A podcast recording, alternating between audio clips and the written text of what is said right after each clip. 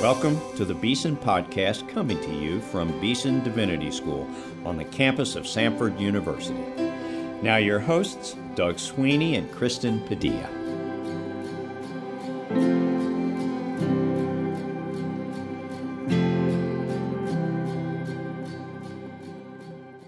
Welcome to the Beeson Podcast. I'm your host, Doug Sweeney, here with my co host, Kristen Padilla.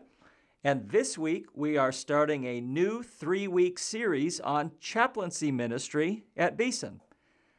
Thanks to the generosity of good friends of our school, we now have a chaplaincy emphasis at Beeson aimed at preparing men and women for chaplaincy ministry. This emphasis includes a recommended track of study within the Master of Divinity program or the MDiv program vocational guidance and enrichment, access to chaplain networks and scholarship funding. Chaplains provide a much needed gospel witness and Christian care and counsel in many of life's most critical times and places. If you or someone you know feels called to chaplaincy ministry, we hope you'll consider Beeson and learn more about this chaplaincy emphasis. Kristen, do we have a chaplain on the show with us today? We do, and we actually have someone who I was in school with at Beeson many years ago. Our guest today is the Rever- very Reverend Kaelan Clay. He is the Provost and Dean of the Special Jurisdiction of the Armed Forces and Chaplaincy for the Anglican Church in North America and is the Squadron Chaplain at Destroyer Squadron 2.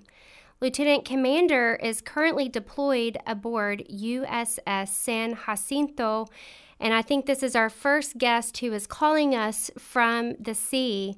So, um, welcome, Kaelan, to the Beeson podcast. Thank you, Kristen, and thank you, Dean Sweeney. It's just such a privilege and an honor to uh, be with you today. Well, we're so grateful that uh, we could spend these few minutes with you. And I forgot to mention, which is very important, that you are married um, to Ashley and you have three children, with one on the way due in August. So, congratulations, Kaelan. Yes, we're very excited. It's, uh, it's it is a, a growing family, even in this age.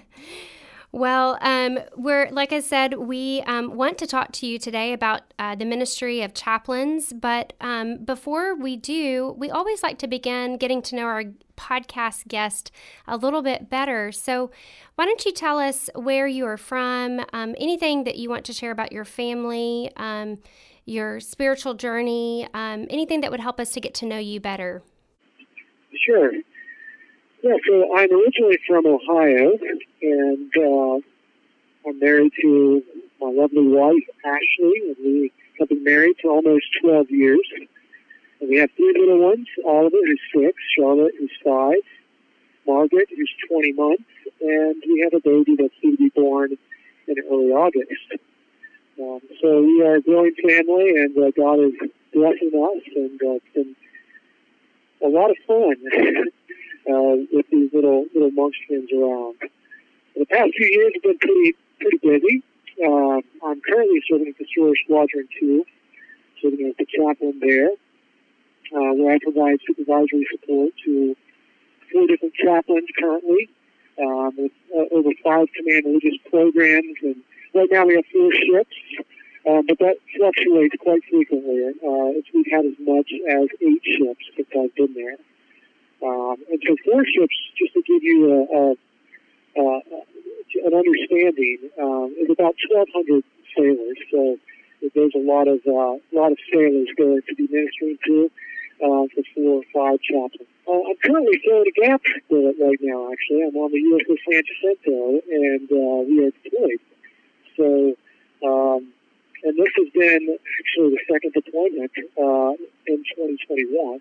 So it's been a very busy season, uh, but it's also been very exciting, and uh, we're certainly sensing uh, the Lord's the Lord's presence both uh, in my family and uh, in the ministry. Kaelan, it sure is good to have you on, and it really is exciting to talk about you while you were out at sea. I'm sure I don't have to tell you that there are a lot of people who wind up in chaplaincy ministry who didn't know they were going to wind up in chaplaincy ministry at the beginning uh, of their sense that God was calling them into ministry, generally speaking. And uh, part of what we want to do with this episode and this series is help people who are trying to discern God's will for them, trying to discern whether maybe the Lord has chaplaincy ministry for them. And so we thought we'd ask you just a little bit about that part of your story. How did you figure out that the Lord wanted you to go into chaplaincy ministry? You know, what attracted you into it, and maybe what attracted you into the Navy in particular? Okay. Um, well, you know, really, it, it starts with God really got a hold of my heart and uh, just transformed my loves in my life.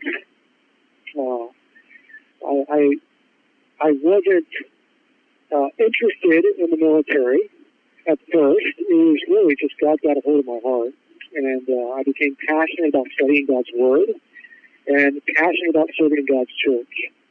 Uh, it was really only later that I began to be exposed to the ministry of chaplaincy. Um, but first, it was that passion of God's Word and His church, wanting to serve in His church, that really led me to college and eventually led me to Beeson. Um, but it was also this passion that later on persuaded me to pursue Navy chaplaincy. I remember thinking to myself, what better way to serve people with the gospel of Jesus Christ when they're, than when they're confronted with crisis? Albeit war, death, deployment, and estrangement of all kinds. So that was really the the draw is to minister in crisis. Uh, I also think that there was a bit of a subconscious draw. Um, if I could put it that way. My grandfather was a Marine, and he was a Marine in World War II. And while he, I never really remember him speaking of it, of his experience, only one time, and that wasn't really in a positive light.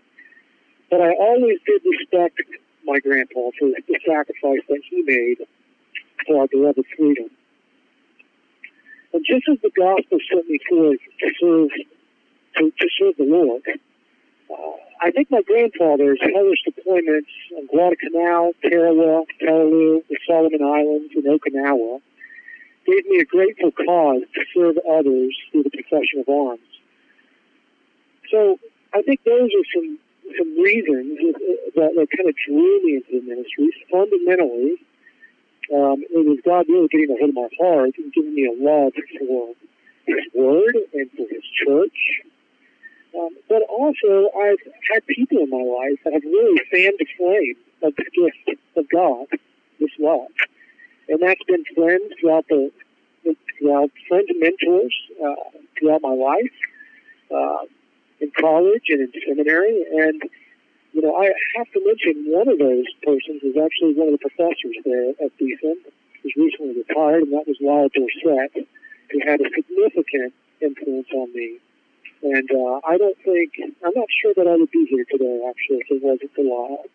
Thank you, Kaelan. Um, for those who are listening who just heard you talk about your heart for chaplaincy and, and how he drew you to the military, I wonder if you can explain uh, for them what military chaplaincy ministry looks like. Um, what what kind of ministry does a, a military chaplain do? Uh, is it different when you're stateside versus being deployed? And I guess what kind of challenges um, do chaplains face um, as they're ministering to others at times of uh, crisis? Yeah, so the, the, military chaplaincy is is busy. Um, it uh, it definitely requires discipline um, to manage uh, the, the various moving parts, the busy schedules, uh, and uh, and it, it requires that as well, just to to practice being a chaplain in this demanding environment. Uh, so wherever a chaplain goes, he's essentially planning a worshiping community of faith, particularly when it's in an operational environment. And so this requires things like populating the plan of the day and uh, with a variety of events, uh, coordinating outreach activities and events. Uh, you're, you're bringing a, a group together. Uh, you're establishing a worshiping community. And so, certainly managing and prioritizing the chaplain's mission uh, to fulfill the core competencies, in the Navy. there's four core competencies that every that a, that a chaplain is to fulfill, and that's number one is providing his own faith tradition, and so that's deeply significant that the chaplain practices his own faith, and we should trust that the organization has us in this particular place to do that.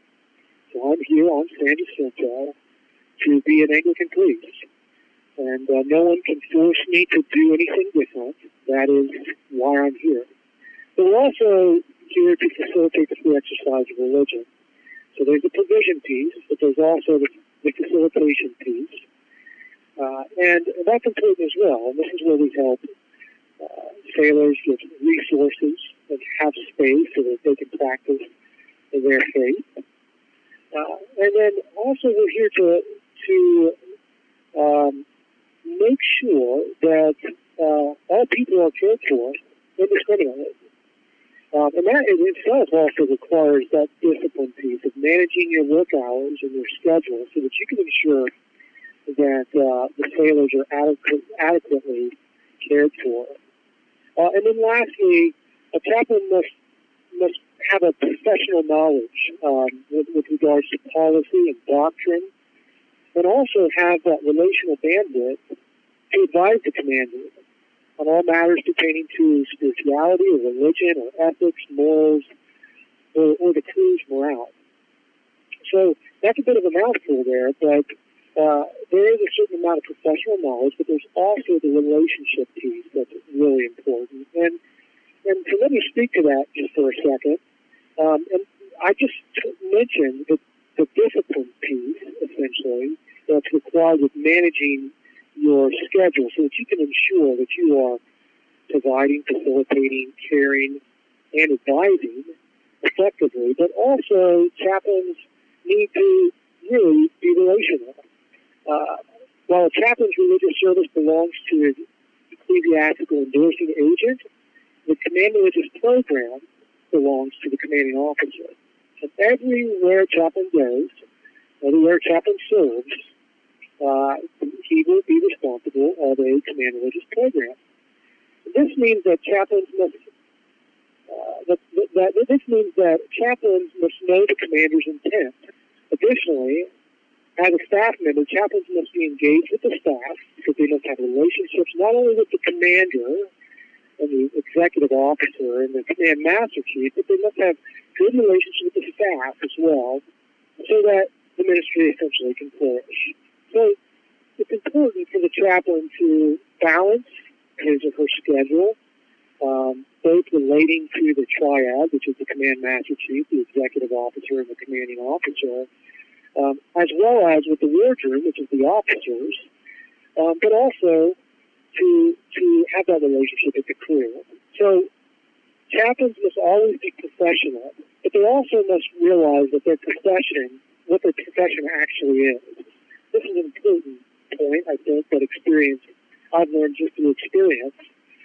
Uh, unlike other officers, a chaplain's profession is not limited to the Navy, but is the religious organization in which they're borrowed. And this is important for ensuring that chaplains are able to adequately balance having that robust relationships with the entirety of the crew and not just a select few. So both being disciplined is incredibly important for managing uh, the various different meetings uh, and responsibilities of the chaplain, but also um, managing his relationships, because that's also very important for the ministry of chaplaincy. Reverend Clay, just real quick, you know, we're still all talking about the COVID epidemic here stateside, and uh, it, it makes me wonder what difference COVID makes in your ministry uh, on a ship out at sea.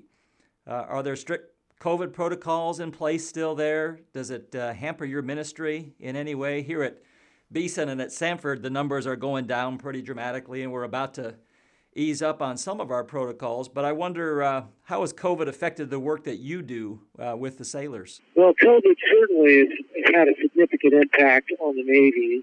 Um, many people join the Navy to see the world, and uh, and certainly COVID has has uh, hindered that. Um, but also, I think the mitigating measures have, have had a, just as probably more of an impact on the Navy, just involved with the mitigating measures. Uh, it certainly greatly increased the weight of the burden that men and women of the professional arms carry, uh, whether that be operational, professionally, or, or even personally.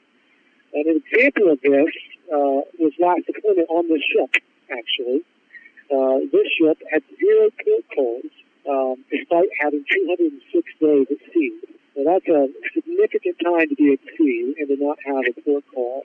So, but there's countless examples actually of how COVID has really affected, um, uh, and the and the mitigating measures as well has affected just the burden, the significant burden that uh, sailors and Marines carry. Um, it's certainly it's not limited my work as a chaplain. I, I think that it's actually it, it's made me more busy. In a way, I think it's probably easier for a chaplain during this time than a local church pastor. Um, and I think part of that is because the Navy has uh, well, largely been uh, not had a significant risk statistically.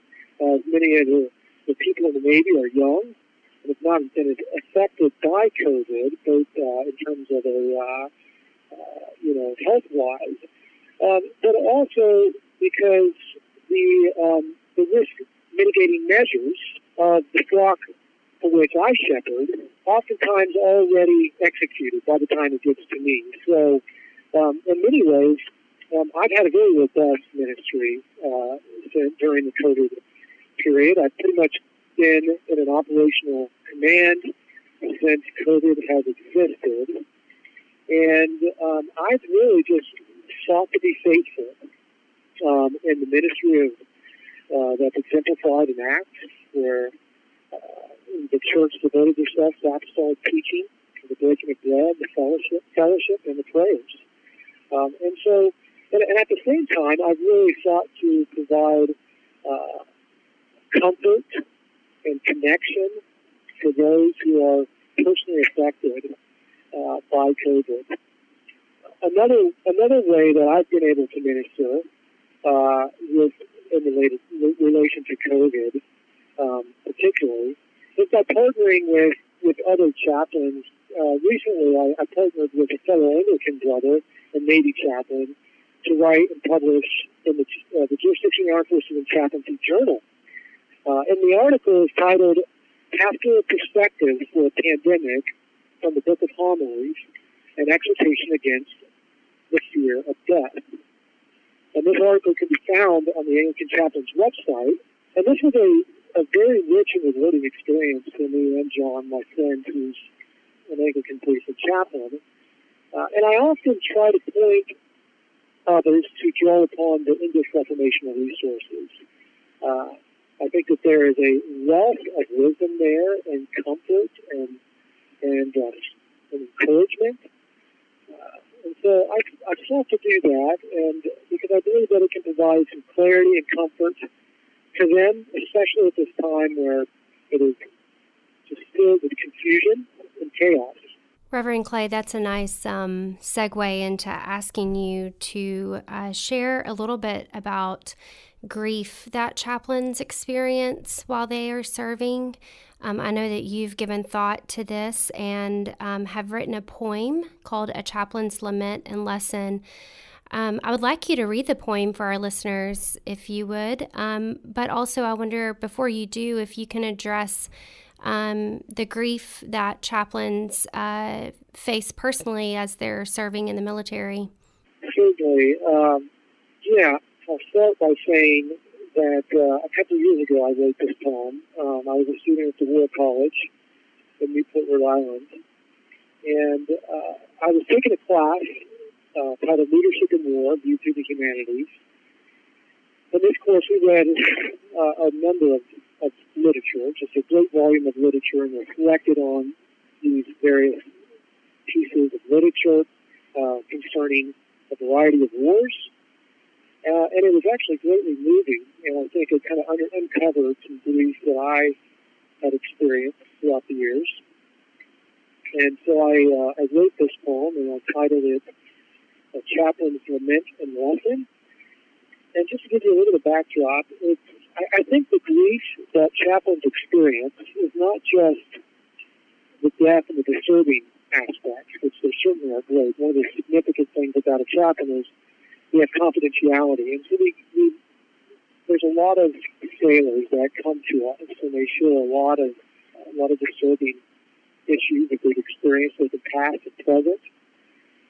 Um, but another challenging thing that is often not talked about is the transient ministry of chaplaincy. This is a real challenge. And I've personally, in the past 13 years, I've moved about nine or 10 times I've been in active duty ministry.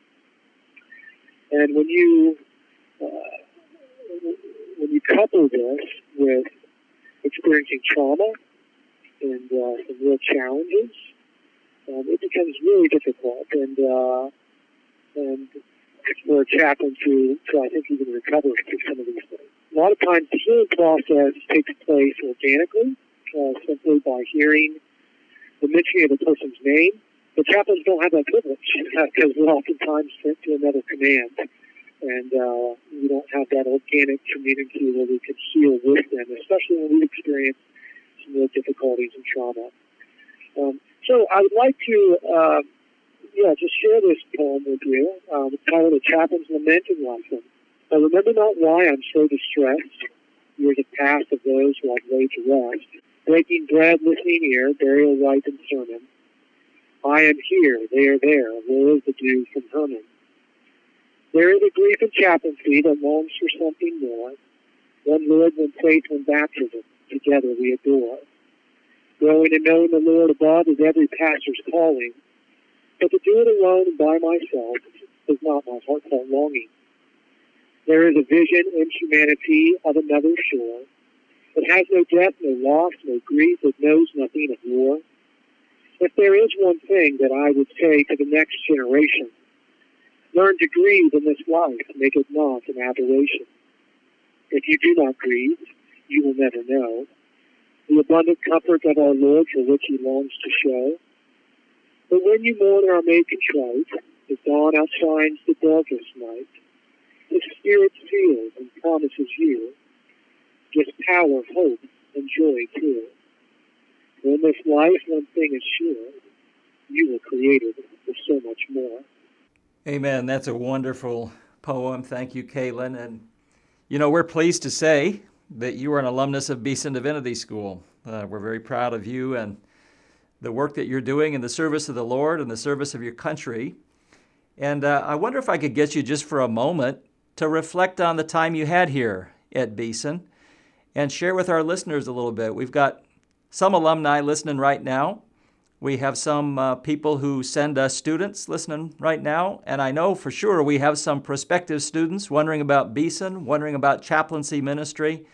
What do you have to say to them about the difference that your time here at Beeson Divinity School has made in your own life and ministry. Yes, uh, Beeson had just a, just a great impact on me. If I could do it all over again, I would uh, I would attend Beeson. Uh, it was just a wonderful experience, whether whether it be uh, the curriculum, the, the exegetical and expositional work that I was able to focus on and during that significant time in my life, uh, the special time, and I think it's given me a great wall to draw from. Also, the, the historical and theological spin is something that I've really grown to appreciate. Having that uh, has also been giving me a clear vision, you know, for the issues of today and um, and helping me to interpret those those issues uh, just from a historical lens. And then I, I would also say the pastoral, the pastoral vision of, of Beeson has certainly shaped me. I, I think that when I when I was a student actually at Beeson, I um, I would go off in the summer. I was a chaplain candidate while I was a student at I would go off and I would do on-the-job training with the Navy. And um, I quickly learned that how busy chaplains can be and how easy it is to be undisciplined in the practice of preaching. And so I made my mind up. And uh, this was in 2006 that I wanted to be a chaplain who preached. And that, I, I think, was part of Beeson's uh, contribution. I have, you know, I have sought to, to be a chaplain who preaches, and I think that chaplaincy has profoundly impacted my ability to preach, actually. It's helped me to, to preach clearly and simply. Um, I can't assume that my flock has been discipled or catechized, and so I have to preach clearly and simply. And it's also helped me to preach lovingly and passionately. By living with sailors, it's forced me to see beyond their ugliness and their sinful ways. And by so doing, it's enhanced my prayer life. Um, praying for my flock, praying for these sailors, and and preaching passionately for them as well. But then I can also think of a number of people that have greatly impacted me at Beeson. Uh, and there's really too many names even mention. But uh, let me just say, Frank Thielman uh, had a great impact on me. I took several exegesis courses. Uh, I was never a great Greek student, I confess, but uh, I certainly took as many as I, many classes as I could with him. Uh, he was a, uh, a great influence on me. And Gerald Bray uh, has guided me throughout the years. I took a, a lay academy class actually with him, along with other actually seminary classes, but uh, there was a lay academy academy class, the Anglican tradition, actually, which was significant in me. And uh, I truly am sitting on shoulders of giants, and it has given me, as a young man in the Anglican tradition, it has given me a clear vision uh, and uh, conviction uh, of, church, of my churchmanship, and I'm very thankful for that. Lyle Dorsett was a pastor to me. I served with Christ the King there when they were meeting at Beeson. And uh, Lyle has been just a voice in my life throughout the years. And uh, to this day, I just remember him always emphasizing never be too busy to pray with people. And to this day, you know, whether I'm in the P-ways on the ship or uh, in the office ashore, uh, you know, I I try to practice praying with people, not being too busy to pray with them. Timothy George as well. Uh, I took uh, the Institute of Christian Religion and walked through Calvin's Institutes uh, and uh, journaled through much of it. And that had a significant impact on me. Uh, so there's so much of these things that has uh, really greatly influenced me and has affected and shaped, I think, who I am today. Uh, deeply indebted, very thankful.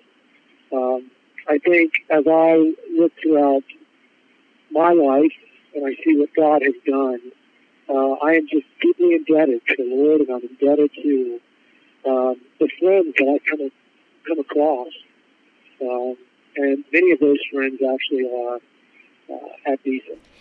Uh, Kaelan, we always like to end the show by hearing what the Lord is doing in our guest's life, what the Lord is teaching you. So, can you end our show today by sharing with us um, what the Lord has been teaching you these days as a way to encourage and edify our listeners? Yes, uh, this has been one of the most challenging seasons in, in my life, actually. Uh, it's been a very busy time. Uh, and it's been as I mentioned earlier, I, I deployed twice in 2021, and I'm still deployed. And this is my sixth deployment. I'm very thankful for these deployments, though. Um, these deployments give me confidence that the gospel is going forth, that God is being glorified, that lives are being changed. If it wasn't for the deployments, I wouldn't still be a chaplain. So this is the heartbeat of the ministry. Uh, and I, as I look back, I just am deeply thankful for these for these many deployments uh, uh, and wonderful opportunities of ministry uh, that I've had, whether it's be, being able to uh, lead people to Christ or to baptize those, uh, like I just did on Christmas this this uh, this, this Christmas on Christmas Day. Uh, a guy that did not even know anything about the Christian faith, I was able to lead him to the Lord, and, and then such a joy, and baptize him on Christmas Day and give him his first communion. So it was an absolute joy. But I would say that what God is teaching me at this season right now is uh, that I'm His son. As I mentioned, this has been quite a trying time. Despite the challenges and the difficulty, I'm His son. And um, there's, uh, there's no need to worry. There's no need to be filled with anxiety because I'm His son. He's been teaching me also to rest. I think that goes hand in hand. Uh, recently, we've been walking through in Sunday school on the ship the Ten Commandments, and uh, we recently looked at the fourth commandment, and that's to rest. And uh, it's it's hard to know that God works for us if we never rest. And so, resting in the Lord and knowing that He is my Father and that I'm His Son, and uh, being joyful uh, in the sufferings that we experience because that joins us to Christ, to the intimacy uh, of our Lord and Savior. Amen. And thank you, Kaelan, for your faithfulness to the Lord and your perseverance in ministry uh, through all these deployments. Uh, what a wonderful servant of the Lord you have been. We've been listening to the very Reverend Kaelan Clay. He is the Provost and Dean of the Special Jurisdiction of the Armed Forces and Chaplaincy for the Anglican Church in North America and is the Squadron Chaplain at Destroyer Squadron 2. He is currently deployed on the high seas. We thank him for this gift of time. We thank you for tuning in, and we say goodbye for now.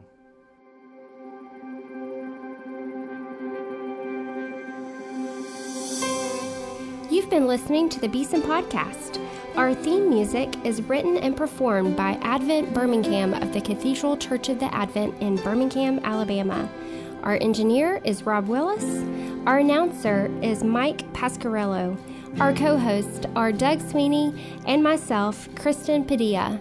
Please subscribe to the Beeson Podcast at beesondivinity.com slash podcast or on iTunes.